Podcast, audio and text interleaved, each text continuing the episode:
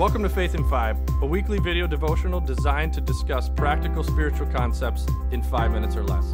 I'm your host, Mark Vandella. When I ran student ministries at a church, I uh, every Christmas we would collect gifts. Uh, we, we would collect pre-wrapped gifts so that we could distribute them uh, to a local ministry. And I loved being there on the Sunday that we would deliver them. Usually that meant, you know, everybody waits to the last minute. So a bunch of people would show up with their gifts, and usually families would do their best to kind of bring their kids along, have their kids be a part of it, and come bring the toys in to give away to other kids who may have less. And I loved being there and having other high school and middle school students around me to observe what happened. Essentially, what would happen is there's two types of kids.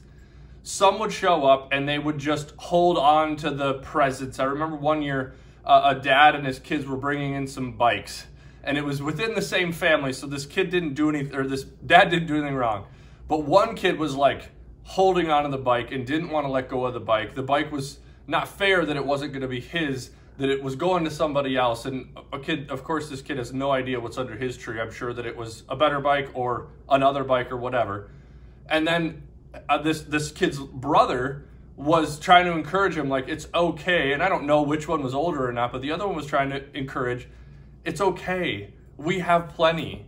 We have a lot of toys and this is for other kids that maybe don't have toys. And it was so cute that this dad kind of brought his two kids and they had this experience. The best part of it was that we had high school and middle school kids there who you know we'd we'd observe the behavior. We we kind of chuckled that it's cute as little kids um, but we had, we had a discussion afterwards, a small group discussion. Uh, what we were kind of able to ask is uh, which which type of kid do you want to be when you grow up? Right. What the the lesson here is that a lot of times when in the Christmas story, we we like to be we like to be the star of the story. In any story, we want to be the star of the story. The Christmas story is unique in that there are two stars in the story. So I want to tell you a little about, bit about these stars. Uh, we are basing our Christmas series on a book called Love Lives Here by Maria Goff. And I picked this book not because it's about Christmas, but because Love Lives Here sounds exactly like what Christmas is intended to communicate to us. God came down and said, I want to live among you. And he did that through Jesus. And so uh, in the book, Maria tells a story about how when they host big dinner parties, they would actually get out paper plates. And on one of the paper plates, they would draw a star. And she said we'd kind of shuffle the deck and then we'd hand those plates out to everyone. And everybody would want to get the star because the star meant that you got to pick dessert. And so everybody wanted dessert or wanted to get the star and pick dessert.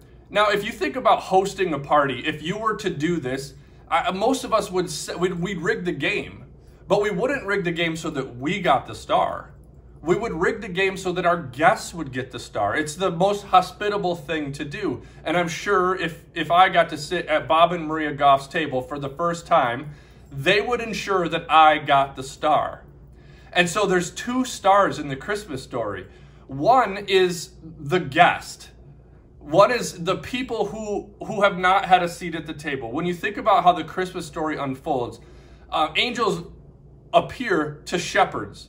Jesus and Mary were outcasts. They were fleeing where they were from. Jesus was born in a manger. He was born in a barn among animals. The whole story is written for the people who do not already have a seat at the table. And they become the star of the show. And so if if you're listening to this and you have not been invited to the table, if you've experienced a God who who you feel like didn't have a seat at the table for you or didn't even want you at the table, that's not the story that God's telling, especially through the Christmas story. The Christmas story is written for you to receive an open invitation to come sit at the table. And then there's another star in the story the, the literal North Star, the star that's supposed to show Jesus to the world so that people would see him, know him, and understand them. And this star shines bright. And that, if you have been at the table for a while, if you've been a guest at the table, if you're supposed to be hosting this party, you are intended to be the star, the star that points to Jesus. So we get to be a star. Don't worry, like the story isn't not written for you. We all get to be a star in this story. We just get to choose which one. And so this Christmas story, or this Christmas season, I would just ask that that we're very intentional about the star we choose to be.